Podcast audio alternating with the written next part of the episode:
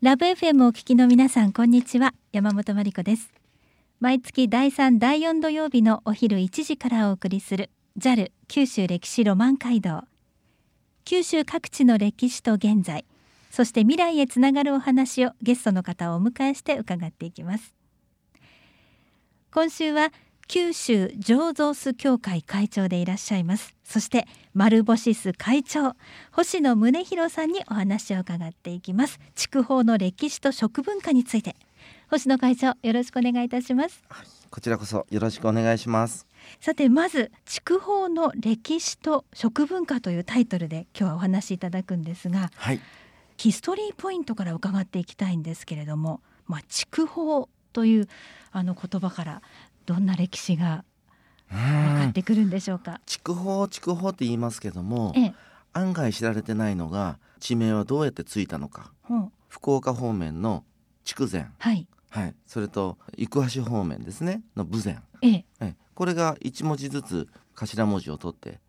豊前。はい。ああ。言われてみたらそうなんだってわかりますね。はい。ですからちょうどその時にですね日本のエネルギーの中心地がえ田川を中心としたですね能形行橋ですね、ええ。ー、釜市今の釜市ですね。当時は山田って言ってましたけど、まあ、そういったところがですねあ飯塚もそうですね。そういったところで石炭がたくさん掘られてて産出量は日本一だったそうです、はあ、まさにエネルギーの源ですよね。はい。うん。そのあたりの本当に活気がある歴史があるんですよね。はい。えー、石炭の需要っていうのはどのぐらいから高まってきたんでしょうか、えー、明治に入ってから、えー、国策によってですね、えー、産出されたというふうに聞いております。うん何かその当時あのおじい様とかひいおじい様からお話伺ったなんてことありますか？そうですね。とにかく川が真っ黒だったとか。え石炭の色で？え石炭をですね洗うんですね、はあ、はい、川で？川の水ででまたそれを川に戻しますから川が真っ黒なんですよね、はい、私は見たことないですよ、はい、はい、私はちなみに昭和40年生まれで。じゃあ星野さんが小さい頃は川はもうやっぱり住んでたんですか？え今でもそんなに住んではいませんが、はい、真っ黒ということはなかった。まあ普段見るあの川の色ですよね、えー、はい。あそれがやっぱり歴史の1ページの風景としてやっぱり残ってるんですね、真っ黒それと僕は子供の時見てたのは要するに炭鉱のあっただろう場所にボタ山があるわけですね。はいえうん、でボタ山のところのレンガ作りの工場。そういったところがすごく今でも赤レンガのねその風景が今でも思い出されます。当時はどんな風に少年の目には映ってましたか？これは何だろう？でっかいものがあるぞ。うん、それととにかく砂利っていうかですね。要するにそれボタなんですけど、え。真っ黒いあの石のねその砂利がたくさんあってそれが山になってると。うん。でそこを遊びに行くわけですね。何人かで、ええ、そうすると煙が出たりしてて。その山から？山が、はあ、要するに石炭の成分がまだ残ってるから、え、はい、夏になるとですね焼けるんですね。で火がつく。で煙が出て、はい、そしてそれをずっと登っていくうちにですねいろんなものがそこにあるんです。そのいろんなものっていうのが例えば貝の化石とかですね、え樹木の葉っぱの化石とかですね、ええ。そういったまあどうかするとね僕珍しいのを見つけたんですけど虫の化石。あ、はい、はい、みたいなものがあってもう化石の宝庫です、ね、そういうのが集まってボタ山になってる。そう。そういったものはもうあの燃えないから捨てちゃうわけですね。へえ、うん、あそうですか。そう。そう。そういうところですね。で、筑豊の丹田はですねえ昭和38年に閉山したということは後から分かりました。うん。はい、私はそこで生まれて、えー、今に至るわけですけども。まあ足掛け15年以上はよそにいたわけですね。えー、うん、そうするとあのすごく大事にしたいなと思ったのは筑豊の田川の言葉、うん、うん、今はね少し方言がなくなってきましたけども普段あの地元の人と喋る時は、はい、あのもうそのまま田川弁で、あの喋っています。どんな独特な感じがありますかいっちょったとかですね。ああ、うん、いっってたということ、うんうん、ですね、で、えー、こんにちはじゃなくてナンシオンって言いますよね。ちょっとラフな感じですね、はい、へえ、はい、ナンシオンっていうのがこんにちはみたいな感じですね。もう普通に、うん、本当に何をしているのか聞きたいわけではなくて、はい、もうちょっと挨拶代わりの。はい、うん、それとかちょっとね親しい仲になると、ええ、何でもないのになんかきさんとか言ってますよね。ちょっと喧嘩越しに。でも全然全然そんなんじゃないですね、うん、笑いながらね。ああそうですか、うんうんうん、九州の言葉ってそんな風に聞こえるみたいですよね。ね。ね。博多のね筑前の言葉とは豊前の言葉はやっぱ違いますから小倉とか四国の言葉によく似てますよね。あそうなん、ね、田川ですね。ええうん、はい、少しずついろんな文化が混ざってるのかもしれないですね。そうですね。えー、そうですか。じゃあ一番その栄えてる石炭でも一番日本のエネルギーの源だった時はその会長はそこには生きてはなかったけれども、うん、そこの地を継いでずっと今いらっしゃるということですけど、はい、今のあの田川市田川お住みになっているところはどんなイメージですか？そうですね。やはり田舎ではあるんですが当時のね日本のエネルギーの中心ですからたくさんのそこに反映した歴史の跡が残ってるわけですね。しかしその歴史もだんだん時代とともになくなろうとしてます。これやっぱり筑豊人田川人としてはですねこれ残さなきゃいけないなっていうふうに、うん、あのいつも思ってます。そして残していくためにも一歩ずつ何かされてるんですよね。はい、あの実はですねあのその当時えー、素晴らしい建物がね、えー、田川にありまして、えー、大正3年に作られた初代田川市長の邸宅でですね、ええ、料亭になってるんですが、はい、料亭青桐という店を開いてる場所があります。でその料亭青桐もですねいつしか、えー、経営難になってもう立ち行かなくあのなってた時がありまして、まあ、今から6年ぐらい前ですけども。でそこで経営者とですね一緒になってそれを立て直そうということで歴史を絶やさないという気持ちであの携わってきました、はい、そしてまたその青桐をまた盛り上げようと復活させて、うん、そしてこれから未来にまたその青桐が活躍しそうな感じなんですよね。うん、ではその料亭青桐なんですが私も実はこの間ちらっと覗かせていただいてとっても素敵なところなんでこの後魅力ポイントのところでお料理とお話と一緒にゆっくり伺いたいと思います、はい、JAL 九州歴史ロマン街道。九州各地の歴史と現在そして未来へつながるお話をゲストの方をお迎えして伺っています。今日は筑豊の歴史と食文化について九州醸造酢協会会長そして丸星酢会長星野宗弘さんにお話を伺っています。さて星野さん魅力ポイントでじっくりとその料亭青桐について伺いたいんですけれども、はい、当時の贅沢な料理ってどんなお料理だったんでしょうか？日本のエネルギーの中心ですからお金を掘ってるようなもんですからね、はい、うん、だから京都や博多や大阪やえー、もう東北やもう日本全国のその思いつくですね、えー、贅沢なまた一流の料理人を招いて地元の料理というよりも、はい、もう日本各地のお料理がそこで食べられるという贅沢なんですね、はい、そうですそうです。ですから、えー、そういった贅沢料理を総称っていうか揶揄してですね、えー、炭鉱料理炭鉱解析っていうような言い方をですね、ええされてたそうです。当時は、はい、で私はもう今炭鉱がありませんから、え筑豊解析という名を打ってですね、ええそれを復元しようということで、えー、全国の各地のですね、えー、美味しい店また、えー、美味しいと言われるその料理もちろん日本料理が中心ですがその日本料理をですね再現すべくあの頑張っています。では6年前に両手青桐を引き継がれてそこからまた炭鉱解析ではなく筑豊解析と名前を付けて、はい、また当時の贅沢なお料理をそこで皆さんに振る舞おうということでされてるんですね。はい、そうですか。この料亭青桐はお料理もなんですけれども建物がまた素晴らしくって自慢したいところばっかりですよね。はい、あの先ほど言いました、えー、大正3年に建てられた建物で、はい、今106年になります。今、はい、106年、はい、そして国のですね有形文化財に登録されています。でえー、私が受け継いだ時はですねもう屋根が倒壊寸前で,、はい、でいろんなところにですねきしみや、えー、割れやいろんなことがあって大変な状態でした。じゃあもうかなりもう枯れてた感じだったんですね、うん、とてもそのお客さんをね、えー、お迎えできるような状態ではなくてですねそれを、えー、スタッフと、まあ、業者も協力していただきましたが1年半かけて、えー、修復いたしました。はいはい、あそれで今に至ってるんですね、はい、まずどんなところやはり大切にあの修復されたんですか？そうですね。まず木という木。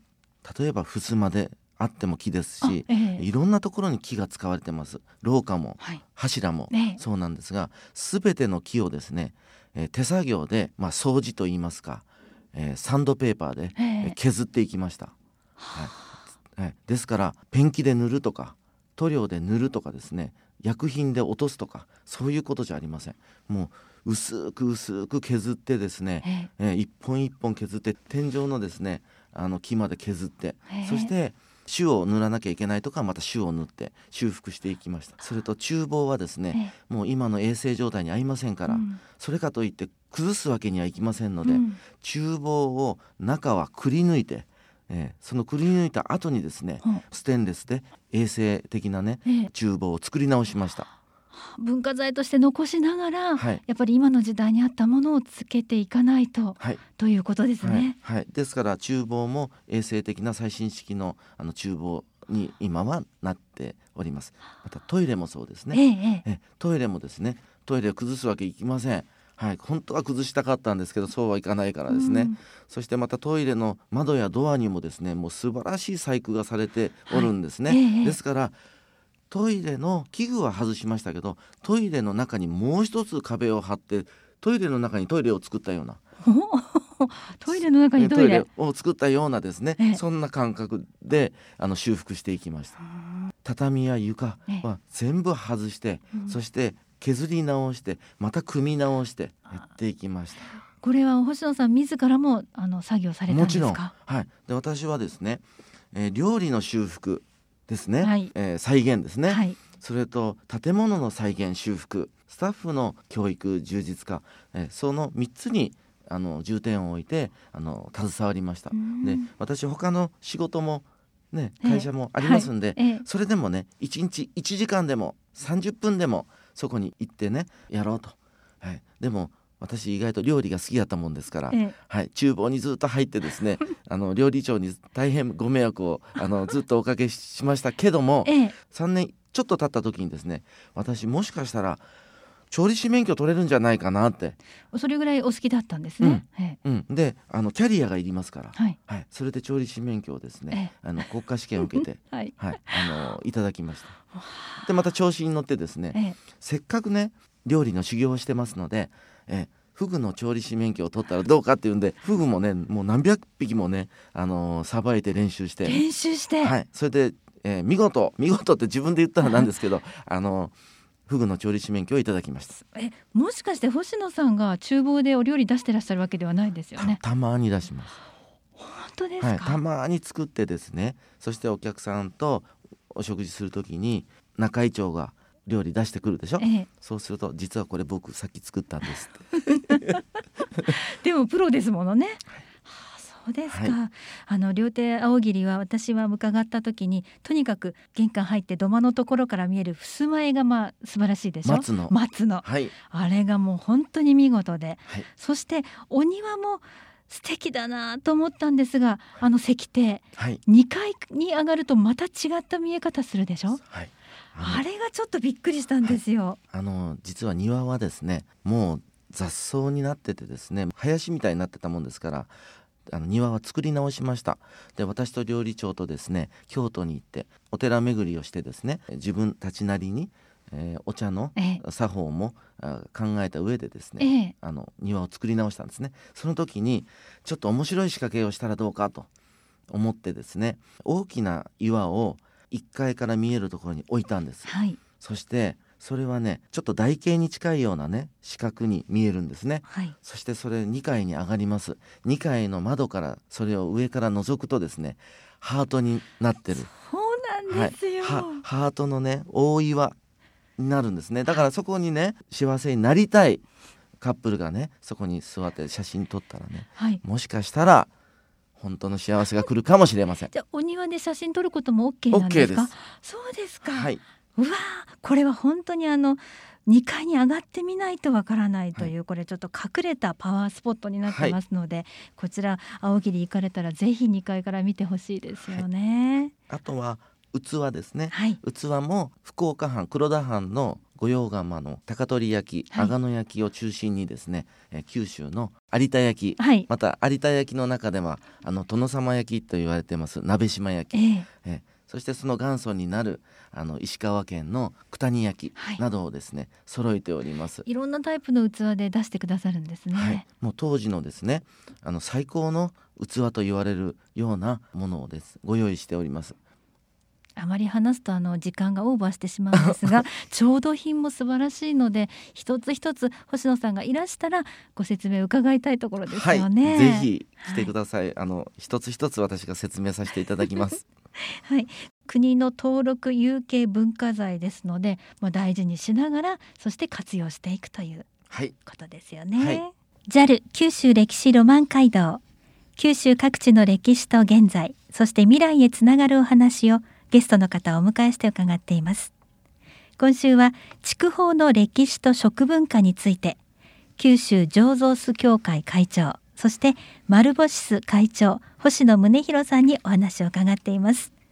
ではまとめとして星野さん今日のヒストリーポイントを教えてください。そうですね。近代日本のエネルギー革命って言いますかエネルギーを支えた田川筑豊、えー、またそれらの、えー、栄枯盛衰をね、えー、自分の目で体で、えー、感じられるこの土地がね素晴らしいなと。で最近では炭鉱歴史のあのユネスコ登録でもある山本作兵衛さんのね絵などね、はい、えー、その中から当時の炭鉱で働く人たちの様子がね見れるというのがねあの素晴らしいなというふうに思います。そしてやっぱり町のシンボルとして煙突もありますよね、はい、まだ煙突もありますしね、またその当時栄えた料亭青桐初代田川市長のね邸宅がそれも歴史として残っておりますのでどうぞ見に来ていただきたいなというふうに思います、はい、そして魅力ポイントとしてはやはりグルメでしょうか？そうですね。やっぱりあの当時の贅沢解析をね再現すべくもう4年の歳月をねえー、かけていろんな先生にまたいろんな料亭の店主の方々にご協力していただきましたで脈々とあの受け継がれるですね、えー、田川人のねグルメにねまた火がつくようにそしてまたその火がですね、えー、全国の方々にね、えー、飛び火するようにね頑張っていきたいなというふうに思っています。両手青桐の前にはバスでいうと急行や特急も止まるそうですね。はい、あの福岡市からはですね天神、えー、博多駅からですね、えー、急行特急が青桐の前まであの止まります。また北九州からはですね日田彦山線また車だと45分ぐらいで着きます、はい、私としては車じゃなくて公共交通機関で行ってお酒も召し上がっていただきたいなと思いますね、ね、はい、はい、両手青桐にも皆さんぜひお越しください。素晴らしいお酒もご用意しております毎月第3第4土曜日のお昼1時からお送りする JAL 九州歴史ロマン街道。九州各地の歴史と現在そして未来へつながるお話をゲストの方をお迎えして伺っています。次回もどうぞお楽しみに。